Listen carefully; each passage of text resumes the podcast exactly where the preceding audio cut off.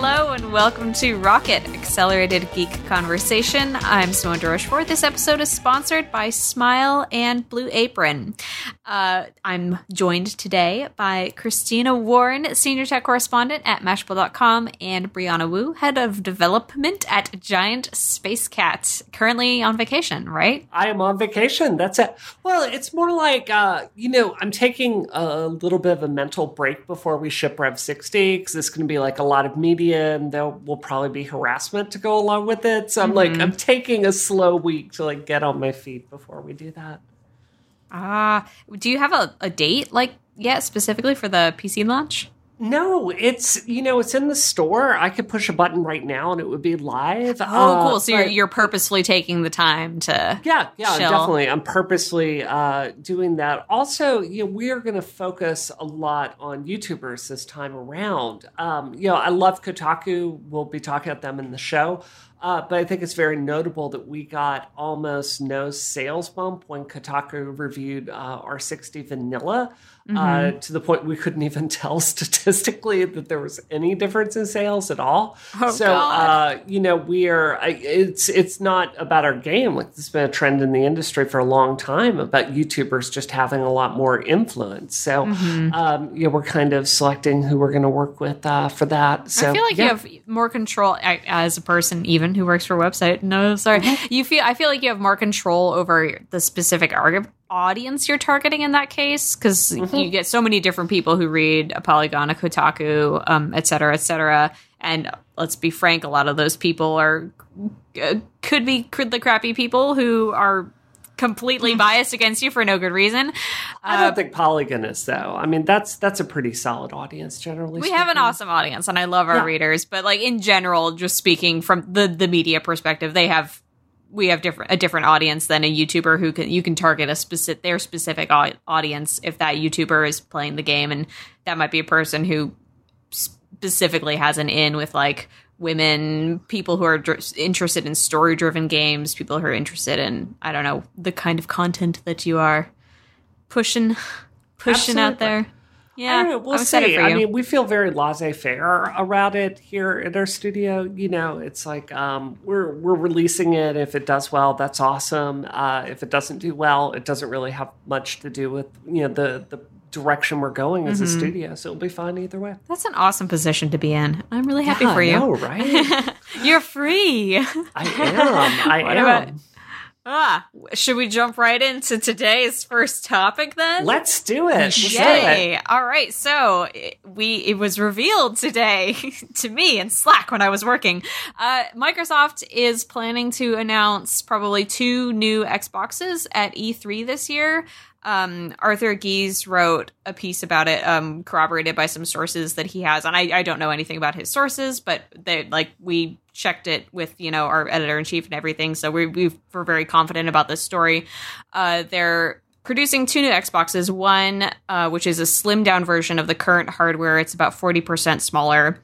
And that one is um, being targeted for an August release. And then another one that's targeted targeting 2017 um, as a release that would be a lot more powerful and more powerful than the current hardware by a large margin. And then also potentially way more powerful than the specs that we've seen for PlayStation's next iteration of the PlayStation 4. They're saying it could potentially be 45% more powerful than the what we've the specs that we've seen for that console so far.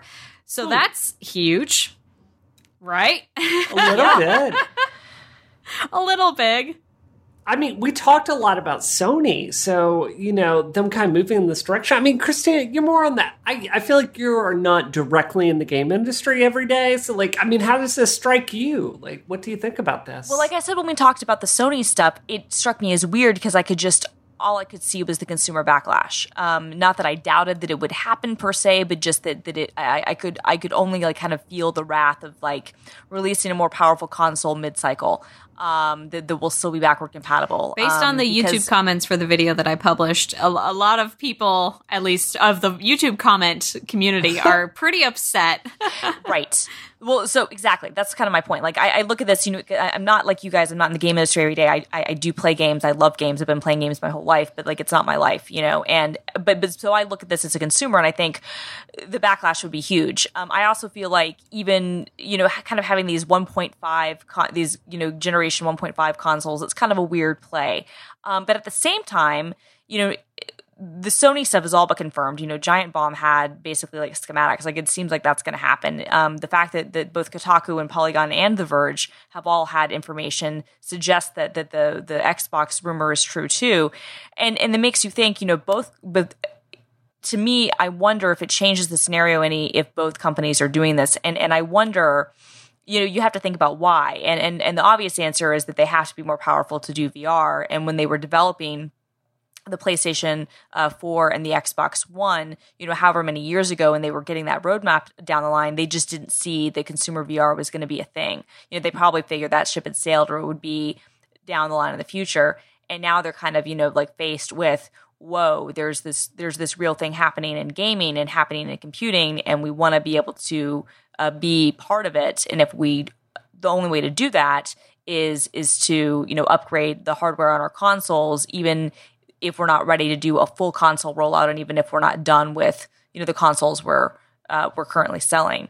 But Can we take just like one second, like take a historic look at this? Because the last Yeah. generation was an unusually long generation. Yes, it Like, was. it was like what twice as long as Yeah, it the was like systems seven years. before. It was really, really long, and. Yeah.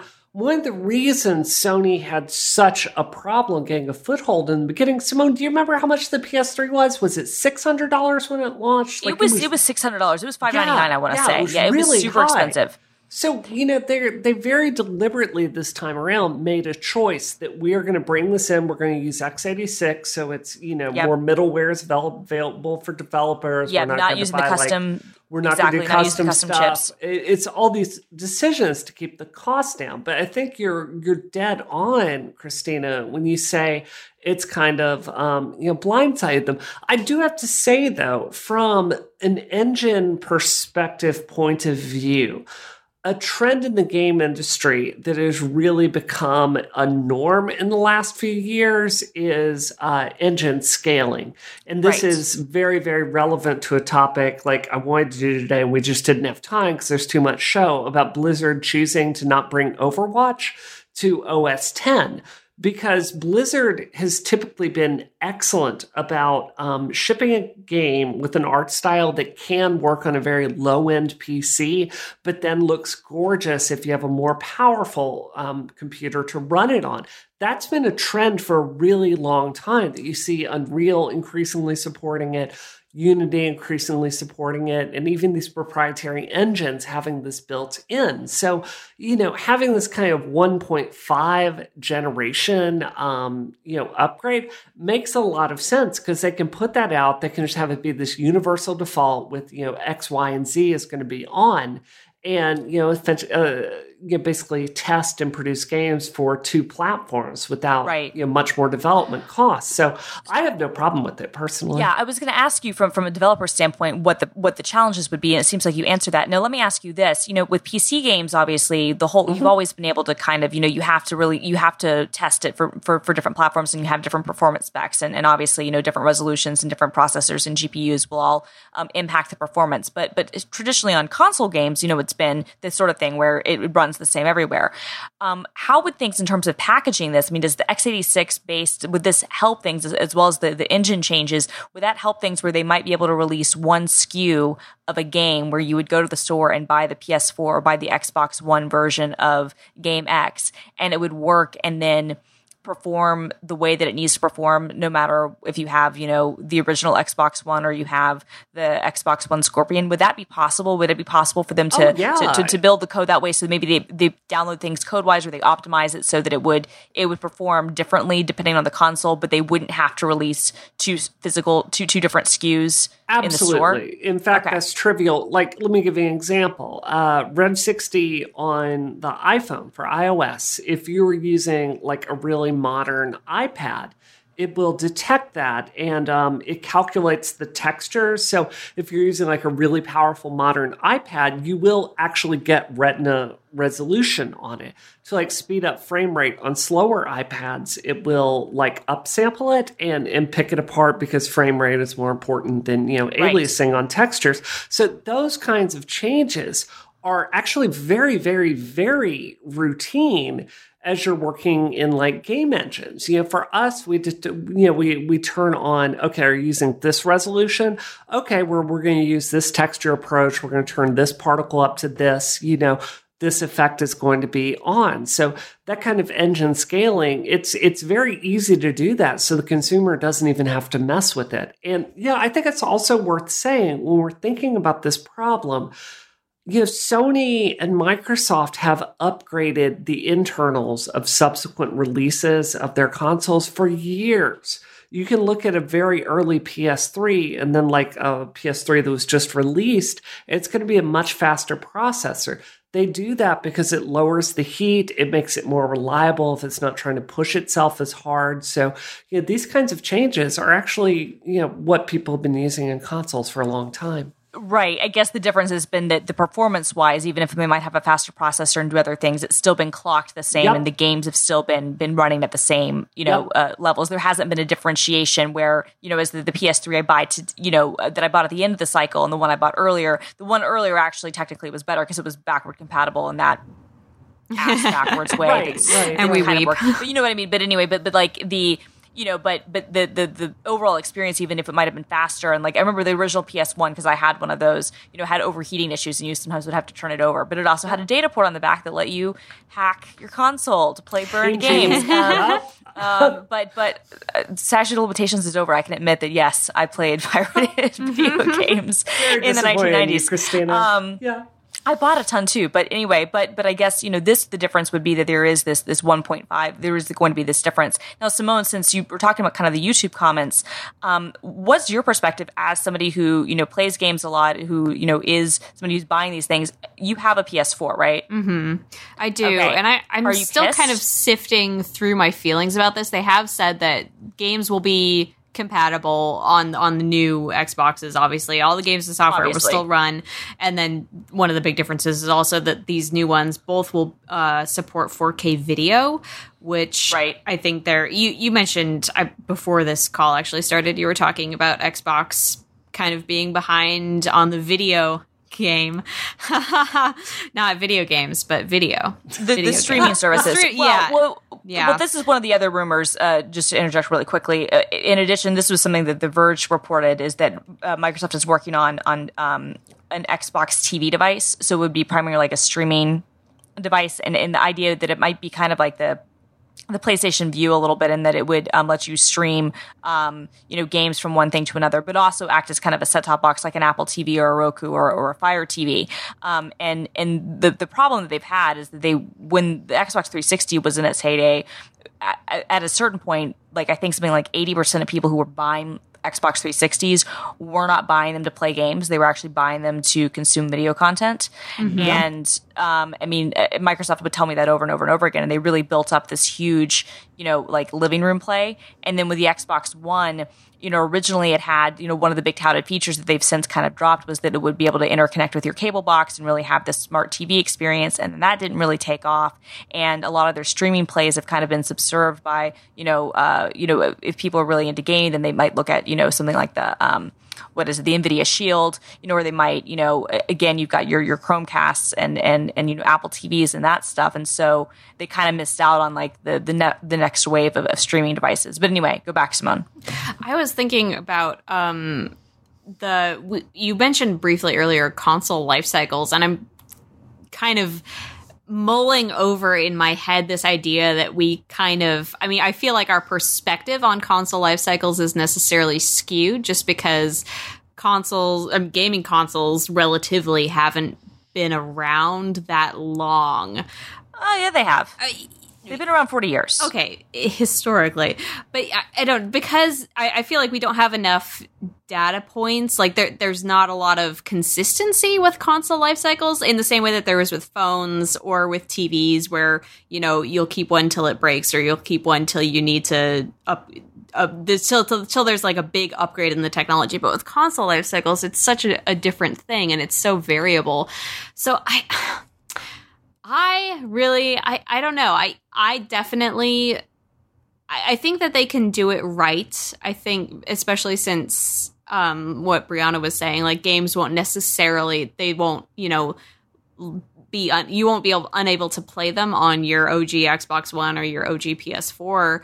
You'll you'll still have access to that content. It's just that you know technol the technology is moving and it's moving very quickly. And like uh, Phil Spencer um, was talking a while ago about the when PlayStation is you know adding that box to their PS4 in an effort to bring it up to being VR compatible. This was I think before they started talking about the PS4 Neo, but like Right. what needs to change is the b- entire console itself. Like that that whole thing needs an upgrade to shove it into this like next realm of what we need to do with this content. So I, think they're doing kind of what needs to be done to keep the things current. And that is really important because being left behind would probably be worse than having a bunch of consumers going, Ah, I just bought an Xbox One. Why are you releasing a new one in August? Uh, Well, they can, have to can we be it. honest here though like i i recently got a new playstation 3 controller because my batteries in mine were just dead from eight years of use and started playing a lot of ps3 games this is my freaking job simone and I can barely tell the visual difference in a PS3 and a PS4. I mean, I could sit there, I can look at light bloom, I can look at some of the the, the VFX that are used, but you're, Clearly, still you're not playing about- Uncharted 4. Uncharted 4 looks gorgeous. It's a great game, but like what are the differences there? It's 2K normal mapping on Nathan Drake and it's a lot um it's a lot more memory for texture load, so you have a lot of uh, different things in the environment for the static meshes. Mm-hmm. I think we can also But- realistically say like not every game is Uncharted 4. Not every game is Right, Sony's right, flagship right. franchise that needs to look the pinnacle of what graphics can be in this generation. No, totally. So, but that's my point. Is this is my own field, and just like um, you know, Christina, like sometimes you talk about media inside baseball, and you were Mm-hmm. talking about things that because I don't work in that industry, like you know people and say things, and I just can't follow the conversation. In that Totally. same way, sometimes like when I watch special effects for a movie because 3D art is my profession, I see things that normal people don't. I truly believe that most, maybe not most, I think many people will barely be able to tell the difference between Right. a 1 and a 1.5. I truly don't think it's going to be that big a difference for normal people. I do think the VR capability would Exactly. be the really big one. So I mean, I, th- I, th- I have to think technologically that's why they're doing it. Even 4K. I mean, I think at that point you're just doing 4K again, probably a VR thing. Maybe makes it easier for some of your Yeah, classes. because games stuff. aren't Um, going to be in 4K. Well, Right, no, yeah. of course not, because the, because the, the rendering stuff is ridiculous. But not only that, I mean, you know, 4K TV adoption is, is has gotten a lot higher because now they're they're a lot cheaper. But there's not a ton of content even. So yeah, you know, you'll add it in there and you can upres it, but it just becomes kind of a. I think you're right. I mean, people still to this day, most most people like if you show them a really good HD TV, and like on an OLED display, or or even you know a, a, an old school plasma that like like a Panasonic used to make these Kuro sets. If you've got it really well calibrated, you could show it to someone and tell them it's 4K, and they would totally believe you. so I think you're right. So I, so here's my question though, like talking just just to, to finish the, the from you guys perspective because again i just look at this as a consumer. I hear what you're saying that like people will get used to it and i think you're probably right. But what does this do for the next cycle of of console releases? Yeah. does, does, does this lead to consumer distrust? Because what i have to think is that historically i mean and this would be a, a big first where you're having kind of this 1.5 kind of bump where you're in a, in a lot of ways kind of saying F you to your early adopters, who are the people who, frankly, are are the ones who help you, you know, um, get your costs down so that you can make a profit on those consoles down the line. So, what does that do to that base? You know, like four or five years from now, when you are actually about to release your next generation console, are do you, do you think that this is the sort of thing that would make consumers more weary about adopting a platform early on again? And if that's the case, what does that say about the future of consoles, which has already kind of been in question just because you know a lot of because of the way gaming is changing in general? Yeah, Christina, absolutely. You are beyond right to be skeptical about that. Now, you know, this isn't the first time this has been tried. Sega did it with the 32X, Yes, which was did. a huge failure historically. I mean, and not- uh, and frankly, then that- that, led that- to, you know, the, the- the Sega CD well, the which I love. 30 Sega CD, the- failure. Well, was Dreamcast, the- some of the best games of all time, but a failure. But it failed. Yeah. The Saturn, yeah, no, you're right. The 32X was was a perfect example. That was designed by Sega North America to extend the life cycle of the Genesis, Yeah. and then Yeah. it ended up pissing off consumers who then the Saturn comes out. They're like, "But I just bought this thing." Exactly, exactly. And you know, the the game market is changing. You know, Yeah. I love hardcore old school games. I've been playing the frack out of Overwatch, but the truth is, and AAA gamers are not going to want to hear it. It just ain't the direction of our industry anymore, and there's not as much money on it in it as there used to be. It's Right. just a fact. There's a reason Konami is moving towards mobile games and like have finds that like gambling games make them more money and they own metal gear and soccer like ps soccer like that is Yeah.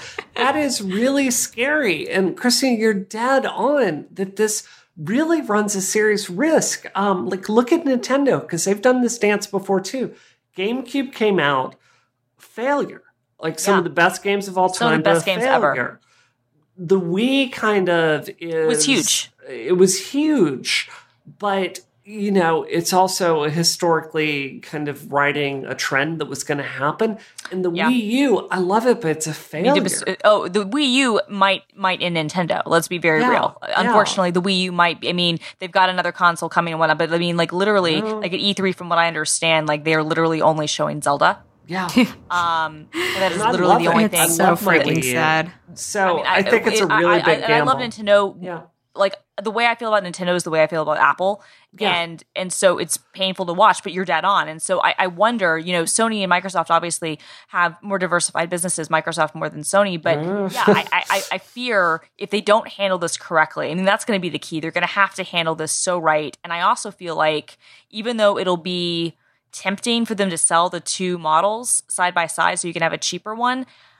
I wonder if down the line that's going to be a mistake. You should just sell the more powerful console. Yeah. yeah. Well, yeah, it kind of begs the question: like, if they are releasing this like, a very, very considerably more powerful one, then why?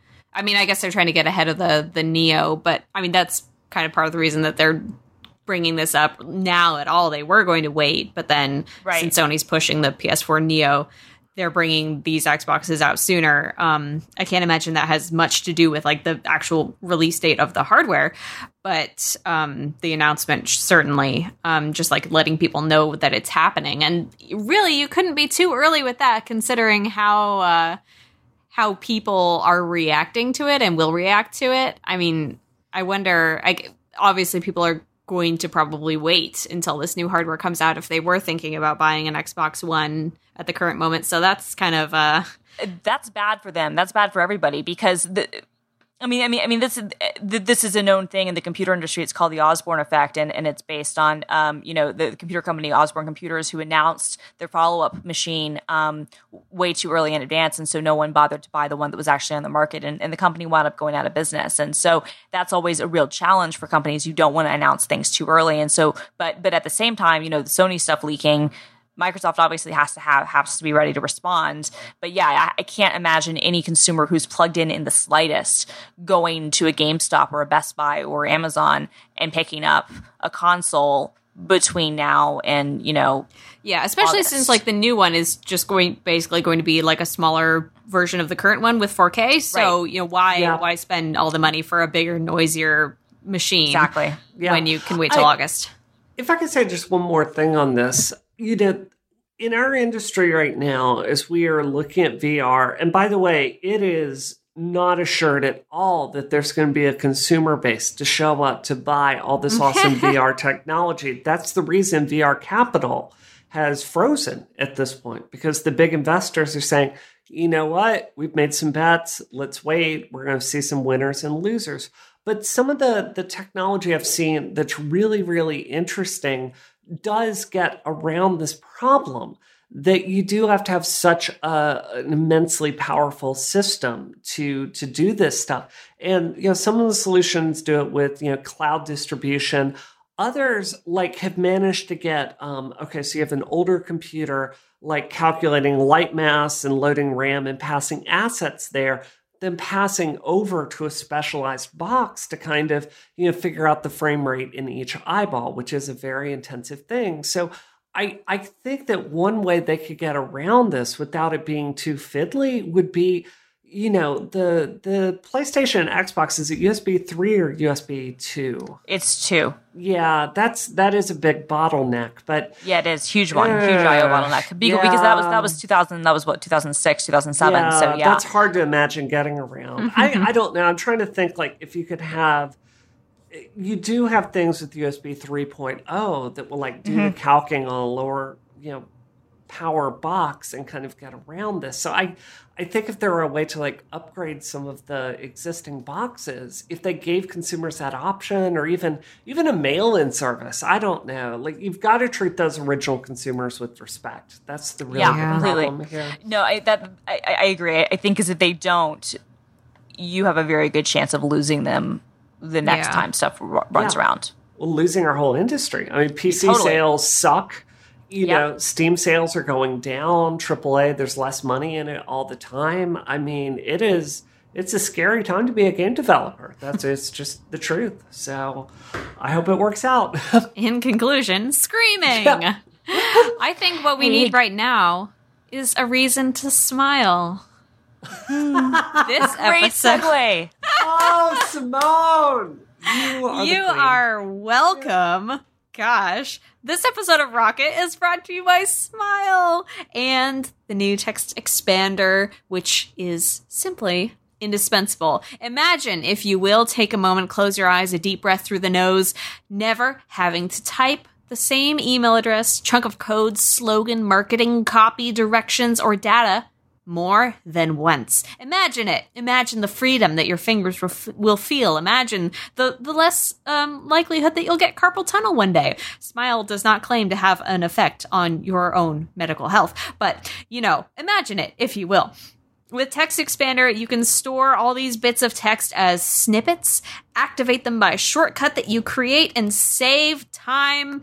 Just in everything that you do in your work, in your personal life, if you're the kind of person who sends a ton of emails, sends a ton of text messages, as you probably are since you're listening to this show, you want those snippets in your life. You want those that text to be called up at the touch of a finger and flung off into the ether where the data goes. oh, good lord.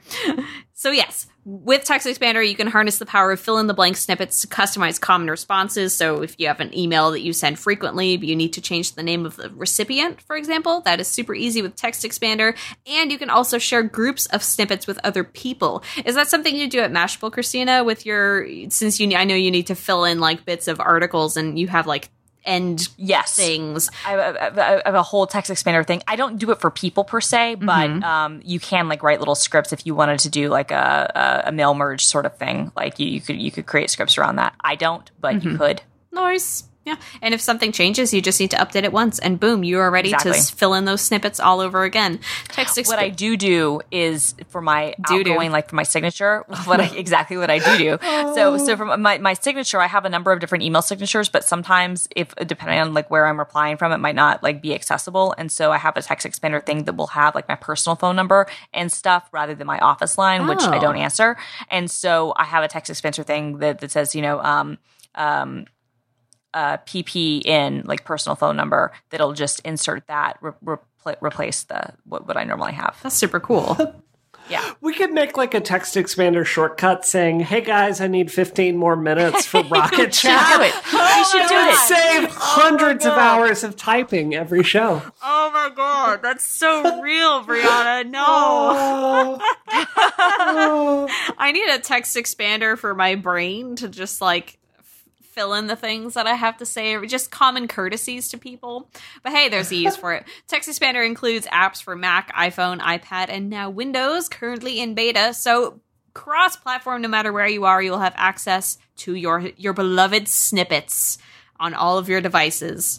Um, yeah, there are discounts available now for registered text expander users, and you can get team subscriptions too. So if you are in a situation where you know your whole office or whatever needs to use text expander, have those snippets filled in for the work that you do. Totally possible. Organization focused snippet management, um, consolidated billing, all that service is provided by Smile, who is wonderful and kind. And we really truly do love them. Like, we working with them is really awesome and we really appreciate the things that they make and we hope you do too.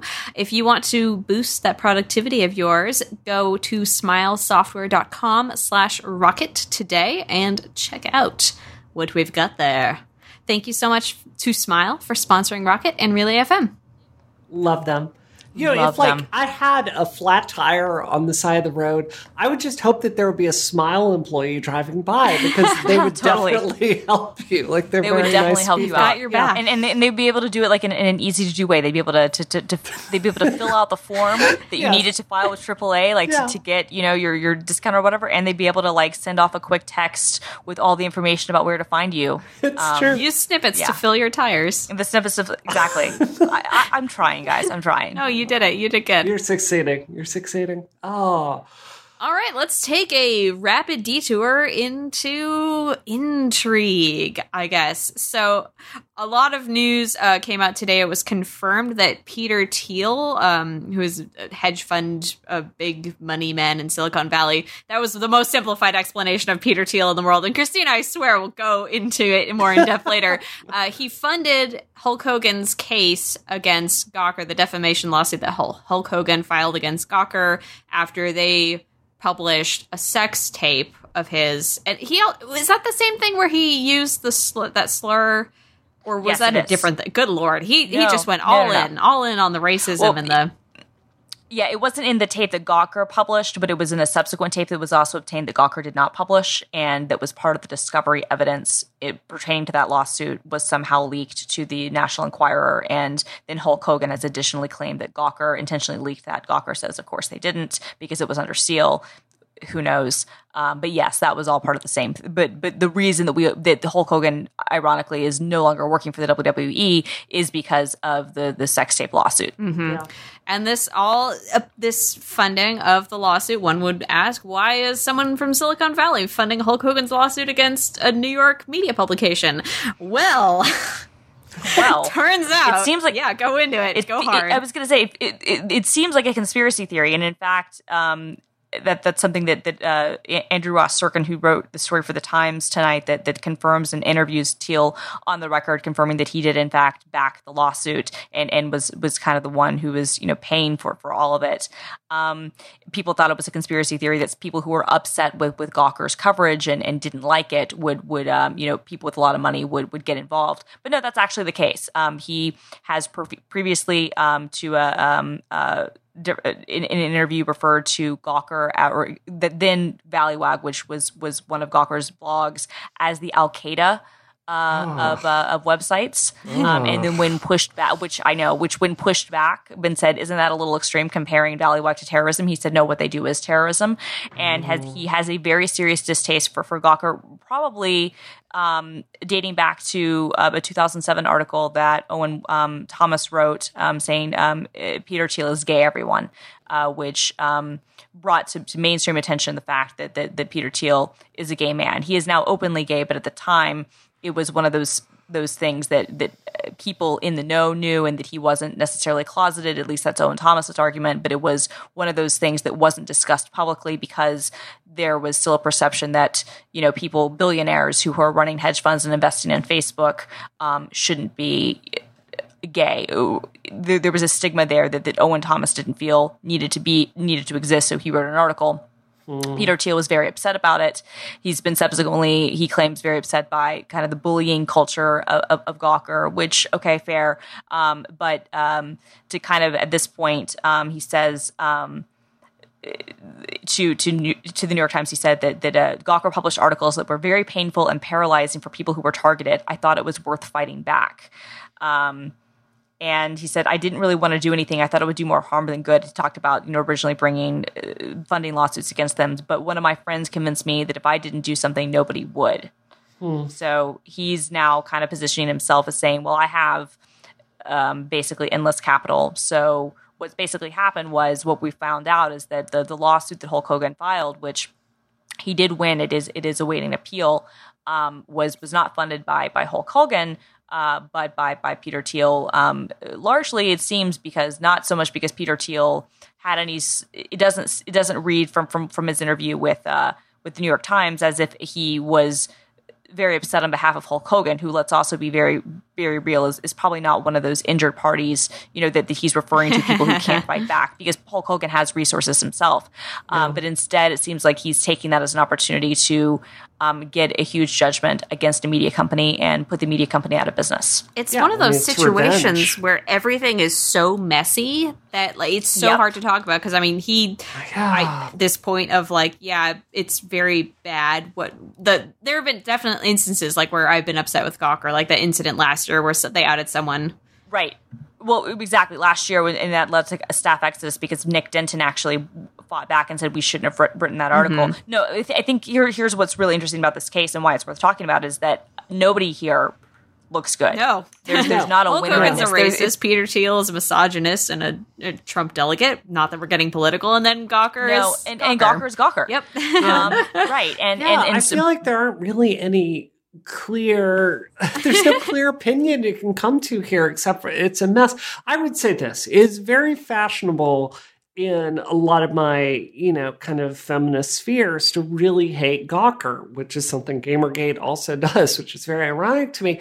Yeah i always i always feel like this is really unfair because i know so many excellent journalists that work for the entire for the larger Gawker umbrella. Mm-hmm. Simone, I love Polygon. I think you guys do some of the best journalism. Like we talked about author tonight. He's a fantastic journalist, but I think some really fantastically talented journalists also work for Kotaku, which is part of the Gawker brand. I totally brand. agree. I yeah. think I think one of the best journalists working today is Anna Merlan over at Jezebel like she goes out she has hardcore news reporting about you know really serious like rape cases and things like that interviews people gets them on the public record does very traditional you know crime reporting she is paid by Gawker Media. So I feel like taking this absolutist position that like everything Gawker does is bad and tainted, needs to be destroyed is just kind of a, yeah. a, view by a child for children. I think when you're you looking know, at this, like who has the most people, like who who could be injured the most and be the most vulnerable? It's probably the, the journalists under the Gawker umbrella, yeah, some of which yeah. are at Gawker.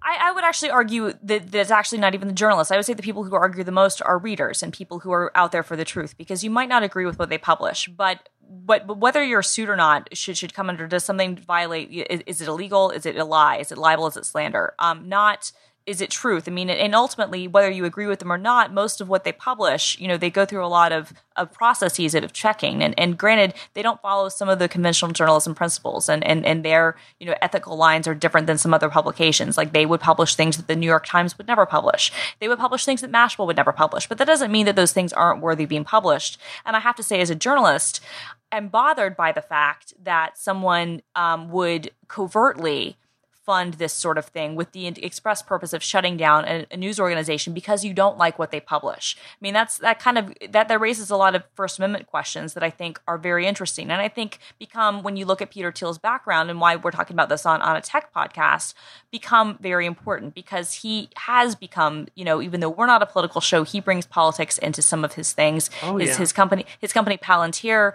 you know, does a lot of work with big military, and and so there are a lot of contradictions in who Peter Thiel is as a person. He's, you know, a a, a, um, a, gay rights activist who's also a libertarian who supports Donald Trump, who you know um, gave money to Ted Cruz, who um, is very religious in ways that don't often um, align with some of his other beliefs, who is very conservative in some ways, who uh, abhors the government, but yet um, in, in, this case is, is not uh, going against using huge, the legal like, system. Like military surveillance outfit for Completely. Right, precisely. Yeah, he runs right. a military oh. surveillance outfit, but he's anti-government. I mean, oh. he's a man of many contradictions. And, and I mean, I think that this is one where uh, you know, they pointed out he's given money to First Amendment causes before in protecting what he considers the freedom of the press. But as my colleague Seth Fiegerman wrote um, in a profile of, of him that went up today before the, the confirmation was was uh, was announced uh, before the New York Times article did, you know, um, it seems like he wants to, you know, he he claims he wants to kind of, you know. Um, follow the rules or whatever as long as the rules apply to him. Yeah. So he kind of wants to, to write the rules in his own image. You know, he he he likes to to go against the grain, and it's fine to be a contrarian, but but a lot of his um, a lot of things that that happen, or excuse me, a lot of the things that he stands for are very contradictory, and and I think this is one of those interesting cases where it's it's damaging. I think for for media in general. Um, when these sorts of things happen. Now, this isn't to say that he doesn't have the right to fund any lawsuit that he wants to fund. Uh, of course, he does. What troubles me is the fact that this didn't come out until now. Um, and, and that it was secret. There used to be laws that would actually prevent what happens now, which is letting people kind of, you know, secretly fund things. And, and my problem with that, and I'm, again, I'm not a lawyer, but, but, but I do enjoy the law, is, is that I almost wonder if, if it, you know, prevents people from facing their accusers. Because in this case, you know, even though Hulk Hogan and Terry Bollea brought the lawsuit against Gawker, it's being paid for and engineered in many way, respects by Peter Thiel. But rather than suing P- suing them directly, he's acting as a proxy. And if you're Gawker, I feel like even even if you hate everything they stand for, they have a right to address the person who's actually behind it. And, and not not the puppet, so to speak. Mm-hmm. Yeah, I think that's well said. I, I do have to say though, like for me, I I have had people come to me and offer to let me pay to pay for lawsuits. Basically, like Sure. one example, um, I'm not sure I'm gonna be able to vote this year.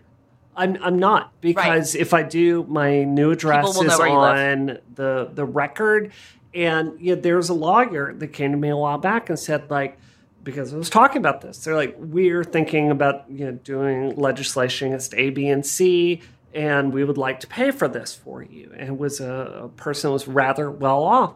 And I looked at it and decided that like a public fight in the media was not something I was interested in. But it does make sense that you have some people that have these cases that would make good case law for like interested parties for those to get funded. Like that does happen all the time, mm-hmm. right? So I don't have any it's really clear to me that like with him speaking to the times like as we're recording to the show it really comes off as a bond villain like ha ha ha mr bond eat my revenge like it's the way it comes off it just makes him look terrible but i don't I, I, I think this is such a common practice. It doesn't surprise me at all. I I, I think you're right though. That has a very it, it's mm-hmm. terrifying that a billionaire could get pissed off at your media organization and choose to destroy you. Yeah, Like, that and I realize really that this scary. probably would only happen to an organization like Gawker realistically, but then also like if you apply it to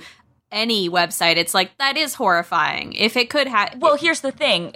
I mean, the whole point of the First Amendment is that you protect the speech that you hate the most. Yeah. that's the whole point of it.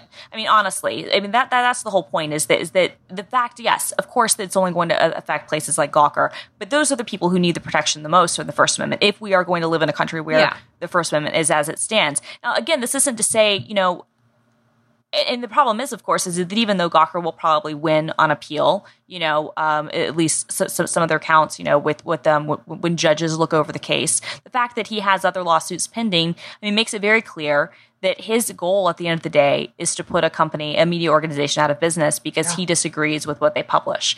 And that's troubling to me when you're someone who also invests in tech companies, who also invests in technology, who has a big history of things that, that this is the sort of person that that's what they're doing. That's that's troubling in the same way that people are often troubled by you know, um, big um, moneyed entrepreneurs investing in media organizations and they worry about bias. To me, this is far more troubling than Jeff Bezos owning the Washington Post. Is Peter Thiel deciding I have infinite resources and I'm going to file as many lawsuits against Gawker as I can because they wrote things about me or my friends that I it was don't a slow day at the office, filing some billion dollar lawsuits against media companies. Why not? so I want what my curiosity here because I apparently missed some big happenings at PayPal around the time that Elon Musk left. Uh, what the heck is the PayPal mafia that every article keeps mentioning? Yeah. So so it's a group of kind of the, the, the five guys that were very heavily involved with the founding of PayPal. So that included Elon Musk and, and Peter Thiel, who were the co-founders, Max Levchin, who was also there very early. Um, it also included uh, uh, Reid uh, Hoffman, who, who went on to go to LinkedIn, and and I think somebody else whose name I can't remember. And they were kind of considered like the the orchestrators of PayPal, and so they were kind of like these wonderkins who were able to turn this payments company into something that was, you know, um, uh, they, they they raised a lot of money and then were acquired by eBay and have become a core institution to how everything has happened. but the mafia part came into kind of what they've done post PayPal because most of them, because they made so much money, have gone on to found other companies. You know, Elon Musk is obviously the most visible member of the PayPal mafia because he's Elon Musk. But Peter Thiel, even though um, this is probably the first time many of our listeners have ever heard his name, you know, he was an early investor in, in, in, in Facebook and and as I said, Palantir is is a BFD and Founders Fund, which is his hedge fund, makes a lot of big investments. Um, you know, Reid Hoffman went on to do LinkedIn, and, and Max Levchin um, did. Uh, I can't remember the name of his startup, but it was acquired by by Google or somebody for, for quite a bit of money. He's he's gone on to do quite a quite a lot of things too. So it was just kind of you know this this name for this club of of these startup guys who are all at PayPal who've gone on to be very successful and very influential in Silicon Valley. Okay. I, I, I think I would say this though, Christina, that I, I, I think if you read his money quote from the Times, I think that he is trying to give a, a pushback on a very specific kind of very hurtful journalism. In this case, you know, he was someone who just figured his sex life and sexual orientation was his own business. He didn't want it to be part of his public um, and business like world and preferred to keep it to himself. And even though there was no public interest whatsoever, um, you know, basically Gawker came through and, and, and outed him, which is something that, you know, by the way, Breitbart does all the time yeah. to people. If things are technically true and they come through and just kind of maliciously publish this this gossip. And you know those old you know those journalistic standards like is this in the public interest? Those exist for a reason like the hulker the the the sorry the hulk hogan sex tape had no public interest whatsoever. That did no one any good other than I, I, don't I don't know if I agree with that. I feel because like of the racism part of it, or uh, no, the racism yeah. wasn't actually part of it. That was that okay. was a different thing that wasn't revealed. No, I would okay. actually argue he's a celebrity. He is a public figure. And the same way I would argue that Peter Thiel is a public figure, and I would say that in its in its own scape that that that Hulk Hogan, who especially the fact that he had a reality show that displayed him as being kind of a perfect family man, is meanwhile you know, sleeping with his best friend's wife. The uh, you know there there there are certain um, uh, arguments I think you could make that even though it might not be the best story and, and the best thing to watch, that there's certainly um, news value there. Would, would, would it be something that, that that I would ever publish? No, but it's not something that I would say would, would be any less newsworthy than any other celebrity sex tape, which many many many websites publish all the time. Um, but what was, would was, the pushback be on that kind of editorial choice? Because I can't think of another way to kind of push back on that well, that's not well, a mean, very expensive lawsuit. I, I, don't know, but I mean, I, I, think that that's what comes down to kind of the First Amendment question, which is exactly what what, what Gawker is fighting for. Which again, I mean, I think uh, I'm I'm a First Amendment absolutist, uh, and, and in the same way, I'm kind of a, a, this is how I feel about free speech. I'm kind of a, a, a ride or die on that, and sure. and and even with speech that I detest, I almost feel like that's the important stuff you have to protect. And so, I, I do, I would I would I would disagree that there wasn't there wasn't news value um, because he was a public figure, and and it, it was kind of drawing, you know, um, interesting, and, and for him, obviously uncomfortable parallels between his his personal life and his public persona. But but that it is what it is. You know, um, I, I, think that you're right. Um, you know, there there there there there are. I think that the the, the threshold is obviously much lower when you're not a public figure. Um, I think what's interesting with the Hulk Hogan case too, which they didn't get into, you know, in the trial, which which was Gawker was not allowed to, to ask questions about, was how the tape was even given to them, and it, and it seems as if it was sold by you know the person who who was his then friend yeah. and and and that becomes you know to me like a, a, different level of barrier which is if you're if you're recording this and and you know you own this property and what there, there are a lot of issues there, but but I think you're right, and I think even with the, with the outing scenario where I totally am against outing people whatsoever, and I think it's terrible, and I don't support it. I don't think that Peter Thiel can make the argument that his sexual orientation is immaterial insofar as his political contributions, the people he supports, the causes he stands for, the boards he sits on, and where does that what does that mean if you're going to be supporting someone like Ted Cruz? Yeah. Um, uh, and and and being a gay person. I would almost say the the gay aspect doesn't matter to me. What matters is again like the Ted Cruz connect, not the Ted Cruz specifically connection, but the political connection, and then how that again ties into his role in the tech industry. Right. Yeah. I would agree. And, and and so I but so I guess my point is that, you know, he he argues that I'm a private person and, and my personal life shouldn't be part of anything. And I would say by the very nature of how much money you have and the influence you have over one of the biggest industries in our world and one of the biggest growing industries in our world and your role in Silicon Valley means that actually your personal life does matter. Um, I, I'm not saying that everybody will feel that way, and, I, and I'm not saying again that I would have published the things they published because I wouldn't have. I wouldn't have written those things. That's not the sort of journalism I do. But I, I do think that there is a news argument to be made for some of those things. Um, it's that doesn't mean that you again can't can't sue. And to your point, Rue, I I think you're right. I think that that is maybe the only way to, to put pushback. My fear, though, is that when you silence the most harmful, the most distasteful speech, you end up having um, an effect where all speech ends up becoming diluted, um, and and people become afraid of to publish things because you do look. I mean, you know, not not not that they're in any way comparable, but you look, you know, people have tried to. Mother Jones. This is actually a, a great correlation. Mother Jones was sued um, and and has now had to they they've incurred six hundred fifty thousand dollars in legal fees um, that they've had a deficit for their yearly budget. They their their insurance company has spent more than two and a half million dollars because because they published factual information about a donor to Mitt Romney's campaign back in 2012 and what his history was with with gay rights and and he was uh, publicly um, and and he had a history of being very anti gay rights and then it kind of come around. It was a very weird case. Anyway, they they were in a protracted lawsuit for three and a half years with them. It, and and the comp- and the guy who was funding it, you know, this this billionaire in Idaho, you know, was trying to put them out of business. And everything they did, that was not journalism that is Gawker worthy at all. It was straight up good investigative reporting. And this guy had a history of doing that with with someone else. There was um, a 26 year old uh, reporter uh, for for a, like a 20,000 person newspaper in Idaho who broke a huge story about um, a pedophile, um, a, a, a Boy Scout leader, and it became like a Pulitzer Prize winning story. Like, became a huge story, and because he, um, this uh, this this guy who who sued Mother Jones didn't like, um, the fact that the, the Boy Scouts were being dragged through the mud, and, and the fact that Idaho looked bad, he started trying to, to sue that reporter, and in fact, tried to sue him even during the Mother Jones case. And so, I guess what what worries me is the bigger picture thing is that even if you agree with Peter Thiel that what Gawker does and what they've published is is wrong. Um, letting this sort of thing happen means that there's legitimate newsworthy articles that are the victims of these things too. And I think those cases, I wish we were talking about the Mother Jones case right now and not the Gawker case Yeah. because that's a much Yeah. easier one to defend. Yeah. But I feel like from just a, a big picture standpoint, there's not a difference. Yeah. I, I just, you know, before we move on for this talk, I just want to really be clear to the audience. I don't, please don't read my comments as like supporting Peter Thiel. Oh, no, no, no. or, Or, you know, supporting Gawker. I think it's, um, you know, I think it's a very complex case. And there's, it's like we said at the beginning, there's no good guy here. I, w- I would say this I'm very, very empathetic to everything that you've just said, Christina.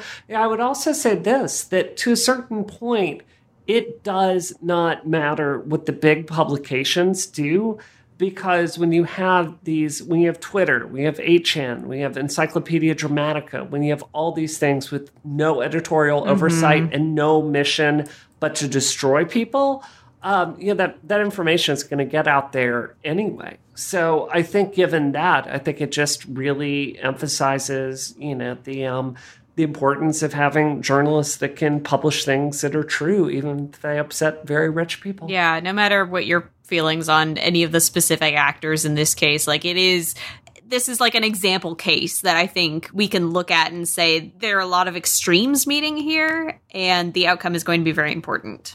This episode of Rocket is brought to you by Blue Apron. Yay! Yay! Oh my god! For the Yes. third week in a row, we're going to bring you the Love them. Of Blue Yes. Apron and how they are going to help Oh. you cook food in your home. Make incredible home cooked meals accessible to even the people with the least time. like our very own Brianna Wu. Oh my god! So you saw some of the stuff I made this week. I did. I wanted to die. Oh, oh, okay. So I have to tell you tonight. Like I was like, oh, I've got 30 minutes before Rocket. Let me just whip something up. So we got new Blue Apron. I opened it up and I literally made one of the best meals I've ever eaten in my life. It was just like chopping up spinach and cooking it in a little bit of oil and mixing like fresh garlic in there and like pesto and crepes and it was so oh my god i love it Sounds And, like, so good. I, I gave it to my husband he's like brie you're becoming the most awesome cook and i'm like i'm just following like the four steps that they sent to my house like i'm not i'm not even that good but oh my But god you I are. You're. So- learning. You're learning about flavor profiles and you're exploring new foods. That's it. So I have to tell you, this weekend we are going to the biggest arcade in the entire world. And we are getting an Airbnb there for this gorgeous like place. And we are bringing all the Blue Apron with us, ah, so I can like no. cook meals all weekend for my husband, like while we're chilling there and going to this giant arcade during the day. It's going to be great. I'm insanely jealous just because that sounds like the most wonderful, relaxing thing ever. And like, you're probably saving a lot of money by bringing the blue apron rather than like going out to a ton of different restaurants. Exactly, right? That's Well, so that was smart. actually something we were thinking about because like you get a cool Airbnb. It's like uh, we actually went up to the like two hundred dollar a night place with the hot tub because you know that fifty dollars that we would be spending on going out. I'm like, no, I'll just cook dinner at the kitchen. it's gonna be awesome. Oh, that's so I love them. You can see like all the. We're gonna link to this in the show notes. All the awesome stuff I've been making. Yeah. because it really is good and it's so much fun to do. I love scour your Twitter for pictures. So for less Yes. than ten dollars a meal, Blue Apron will deliver you all the ingredients that you need for a, a chosen recipe. You can assemble all those fresh, high quality ingredients into a delicious home cooked meal in forty minutes or less. And as our very own Brianna Wu, speed cooking champion of the world, can attest, it really is like that easy to throw together a meal in that amount of time. They like the ingredients are all properly proportioned and everything. You just have to, you know, get them all together, follow those steps on the recipe, and then plate it and there you know you can plate it how you want. You can plate it up all fancy. You can just toss it in like a trough as you know i do with my meals and put A it directly yeah. yeah, just lower my face directly into the delicious food and you can Oh. customize your recipes weekly, you know, based on what your dietary preferences are. They have like uh, all kinds of seasonal recipes and ingredients that come through, which is really awesome. And that's something that you generally only get in a super fancy restaurant, but you can get it in your kitchen. And you can choose deliveries like based on your needs. Like say you just need meals for those 3 days a week that you really really don't have a lot of time. Bam, Blue Apron, done. done done. Yeah. and the quality of stuff they ship to your house is so good. Like it is always the very best meat i've ever had. It's always like the very best lemon i've ever eaten in my life. Like that's that's the real secret to this. Like it's not just like giving you pretty easy to follow instructions with like gorgeous pictures to go along with that but like everything they send you is like the absolute best that it could be. So it's I, I I honestly like the quality of stuff is so high that sometimes I do the math of what it would cost me to buy it at the grocery store, and like it's like you're just getting all this stuff for free. Like it's it's a really good deal financially. hmm They have really high standards. They work with a lot of artisanal suppliers and family-run farms and fisheries and ranchers, so people like that. So you really you could you're doing something good for the world and for your body, which will be full of delicious food that you will be proud of and you will take pictures and you will post them on Instagram. You'll send them to us on Twitter.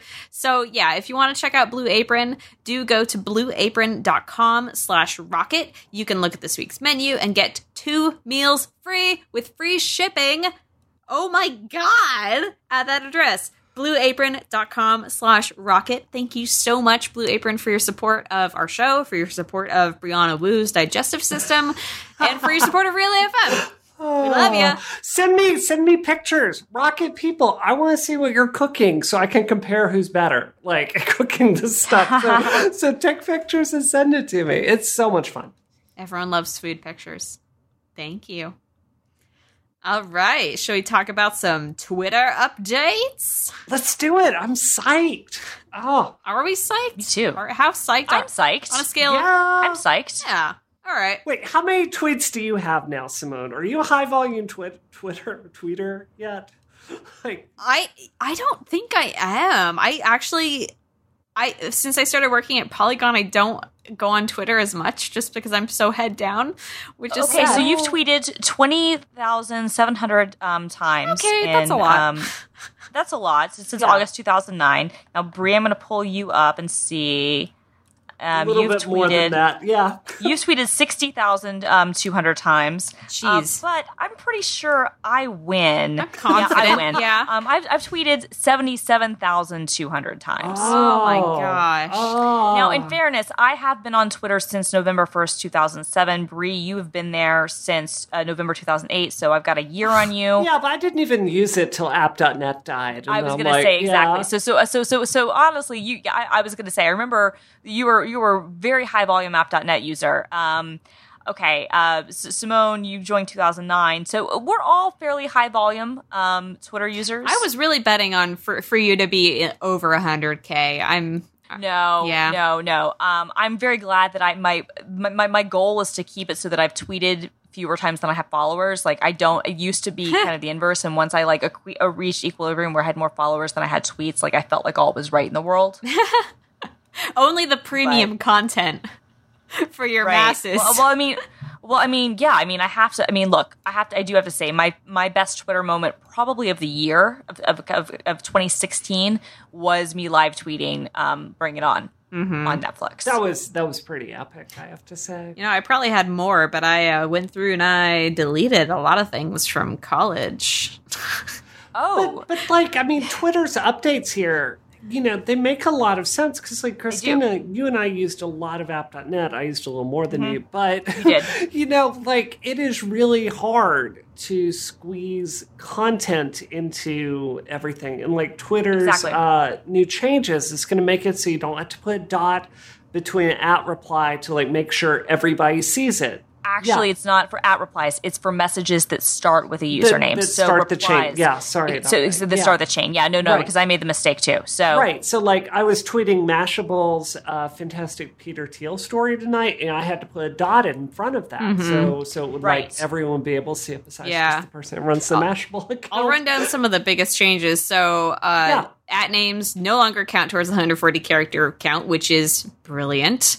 Frankly, yeah, and it'll be uh, and it'll be up to 16, I believe, is is, is the number of users Oh, you can have. So you could fantastic. at 16, 17 people, and that won't count against it. What will count is if you reply to someone's big list and you add other people. Those people you add will count against the limit, but the original hmm. chain that starts we need like a does not flow chart for it. this. I know. Yeah, and then know, photos, They have- gifs, videos, etc. Those also no longer count as characters within the tweet, which is wonderful because I can't tell Which you how many times I've like constructed a perfect tweet and then added my photo and then be like, no, added a photo, and all of a sudden you're like, you can't do it. Yeah. Yep. my jokes ruined, and that, as we know, is the Totally. point of Twitter. Uh, and then you can retweet and quote tweet yourself, so create those chains more easily. And then, like Bree Links said, also do, oh, go on. And, and links also don't count against uh, your limit, which is a big Oh, one. because- fantastic! Blessing. Because Oh, you know so you, you, you you always lose twelve characters Yep. for, for, for, for shortened URL always, and and it's great that you can have links, but th- there are a lot of times where you know I, I have to like quote my tweet. You know when I craft a tweet around Mm-hmm. the story, I have to kind of like look. I'm like I've got to get this link in, but because that's the whole point. But you know I'm losing twelve characters. So Basically, great. every every brand and media company and journalist is just like, oh, I know when when this news came out, our social media manager was like, oh my god, she was having Well, the oh, no, best day of her life. Oh, totally. Because because when media people tweet, like you you have both the URL and you have the photo, so you've got two URLs that are taking up your space, right? Mm-hmm. And your jokes, So because a lot, of, well, at least that's how we do it at Mashable. Even though there's usually a URL embedded into the thing, sometimes you want to add a, or not a URL, a, a photo embedded into the you know the, the the the Twitter card for the for the URL. We often tweet with images too, Mm-hmm. and if you do both of those things, then it takes up even more space. And so maybe you can get the headline in, but then nobody could add a comment. Um, I also like that you can now retweet yourself and quote yourself. Yes. Yeah, I love that. I love that. I mean, how many, uh, Christina, how many controversies have happened to media outlets this year because they're trying to shorten their headlines Yep. enough t- for Twitter?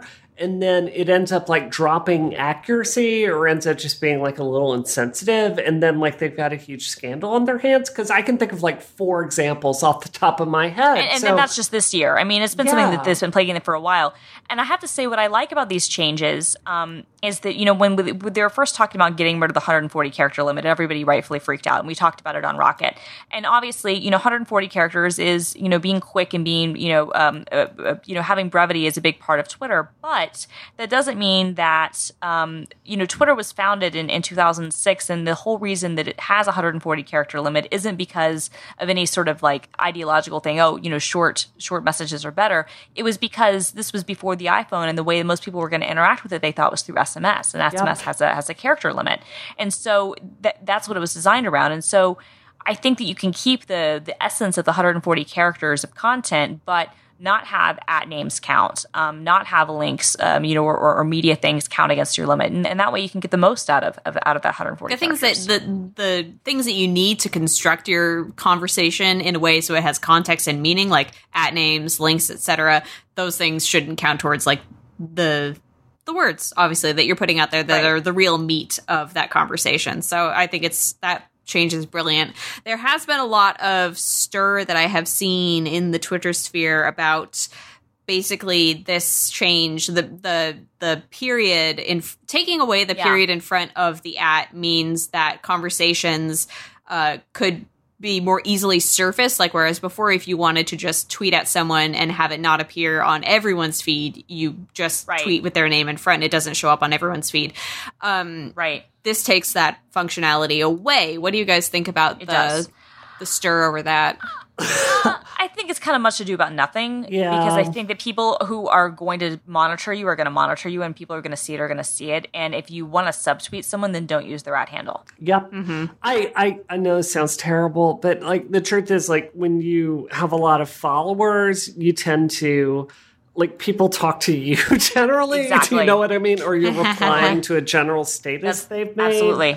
So like uh, I I yeah, part of it is politeness too, because you don't Yeah. want to like make it public for a bunch of people to see. So I don't right know. which i think is why it's good that replies are still not going to be visible to everyone and and, and it, it, it's just when you start a tweet you know with someone's handle um, and i don't know how many of i don't know how many circumstances there are where um, you know that I, I'm I'm not even sure how common that is, other than just wanting to to save characters, frankly, and, and not say so.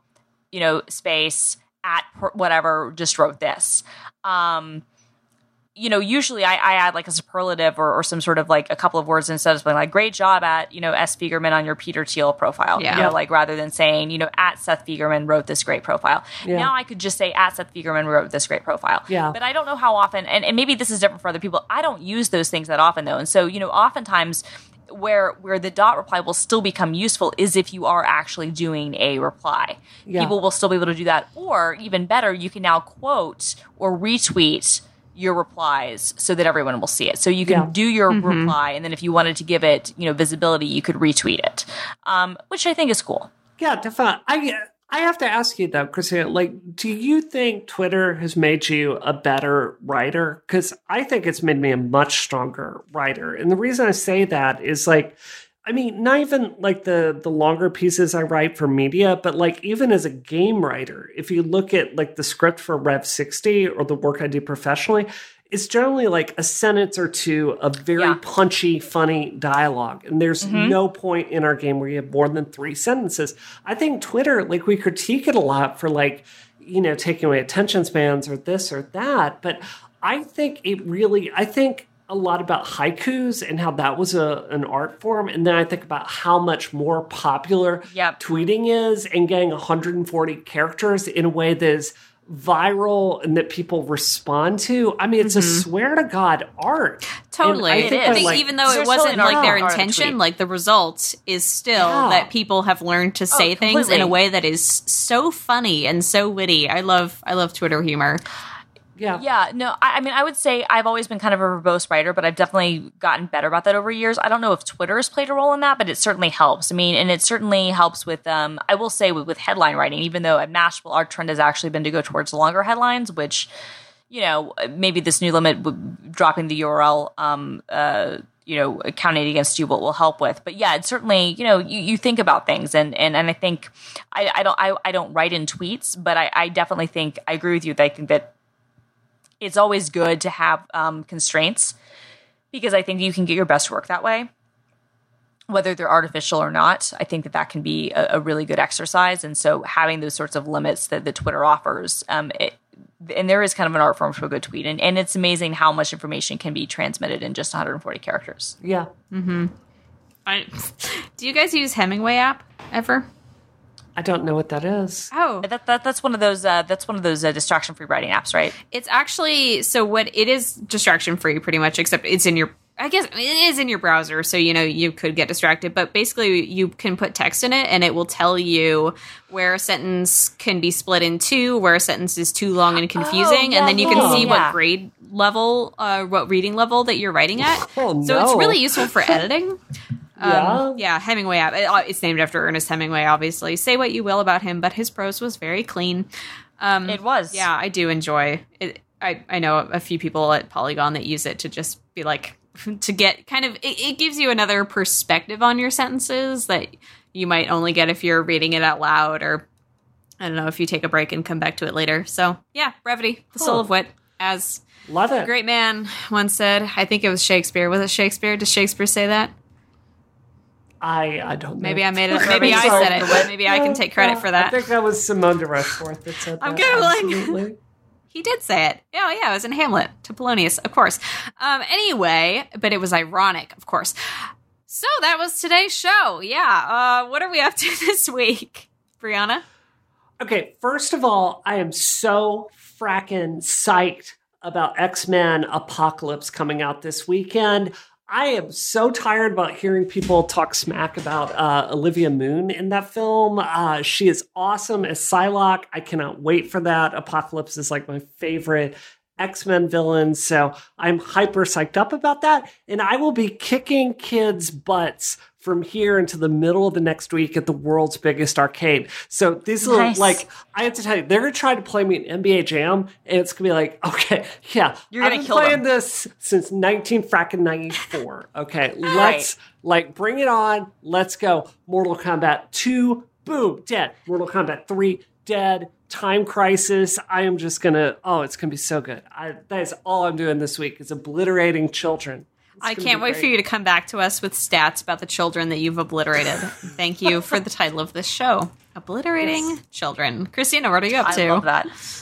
Um, well, so um, I, I'm just you know kind of doing you know normal news stuff, but I did want to actually hi- uh, call out an article I wrote earlier this week about um, how um, iPads are being used um, by schools. Um, and uh, I uh, went to uh, two schools in Brooklyn and saw both the kindergarten class and how they use an app called the Robot Factory, and I also uh, saw how middle school students are using a coding app called Hopscotch, and it was really interesting to kind of get a get a look at like what what the iPad's role in education is, and so uh, I, I'm really happy with how that piece turned out, and I I, uh, I encourage people to go yeah, I will that. definitely put that in the show notes for people to check out.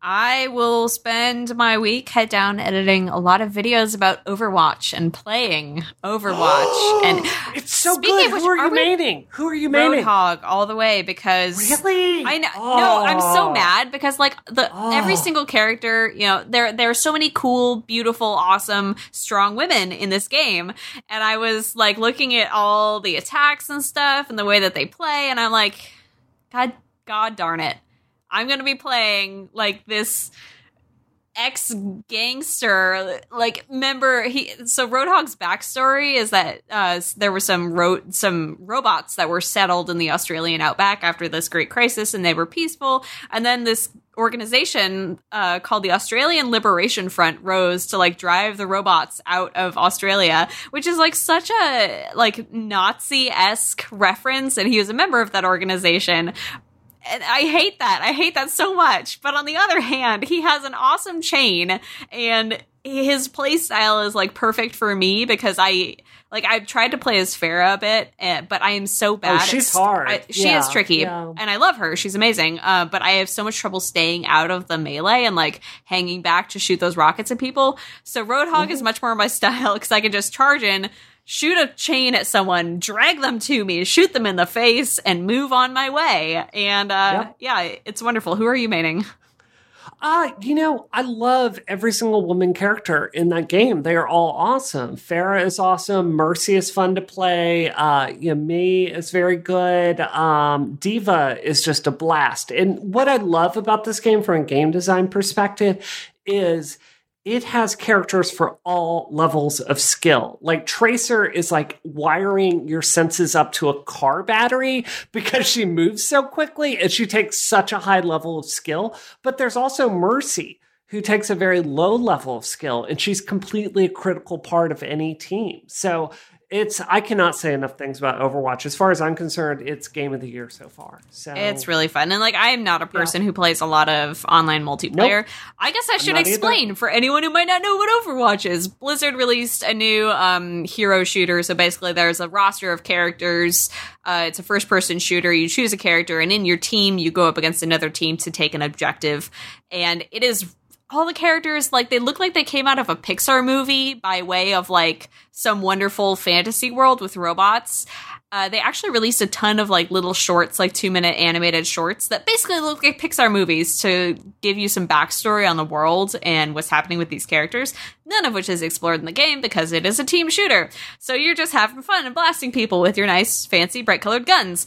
Um, but it's really aesthetically like we've talked about this before, like how boring it is to have all these shooters that are green and gray Oh, and brown so and drab and they're realistic So guns. beautiful. Yeah, it's it's bright it's colorful it's a lot of fun like there's there's just a lot of joy in the character design and in the level design and in the gameplay.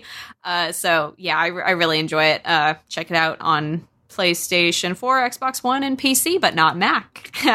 Okay, before we go, you have to tell me what do you think of Widowmaker's? Like uh, character design? i think that she is gay and she is dating tracer i'm sorry Yes! what have you seen That the would be short awesome! Oh my god! There are two Uh, shorts you- where they interact with each other, and they literally have so much chemistry that I can't so- stand it. I know, right? Oh my god. I don't know. Like there are a lot of my feminist friends that are upset at you know Widowmaker's design. I think she's gorgeous. I think the colors in this game are gorgeous.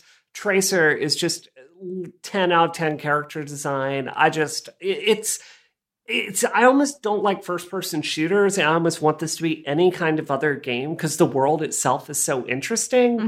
But I just I love Widowmaker. I wish I didn't suck so bad at playing. Oh god, yeah, I know. Like I, I want to play her, but then I'm like, Simone, you just stay away from that sniper class. You know you can't. I, I just looked her up. She's hot. no, yeah, it's Yeah, kind of like the she's thing where like, gorgeous, yeah, I am like their boob plate or like what the weird separated boob thing. Like that's kind of a a, a large industry wide issue. I'm not going to call Widowmaker out because she looks freaking awesome, and I I love her character design. Um, I think it, the strange unnaturally separated boobs and character design is something that we paint with a broad brush and there are cases when it can look really cool and be integrated well into a character just like any kind of sexy quote unquote character design so widowmaker looks awesome she you should watch the short film about her because Oh, i'm in so love with her um Yes.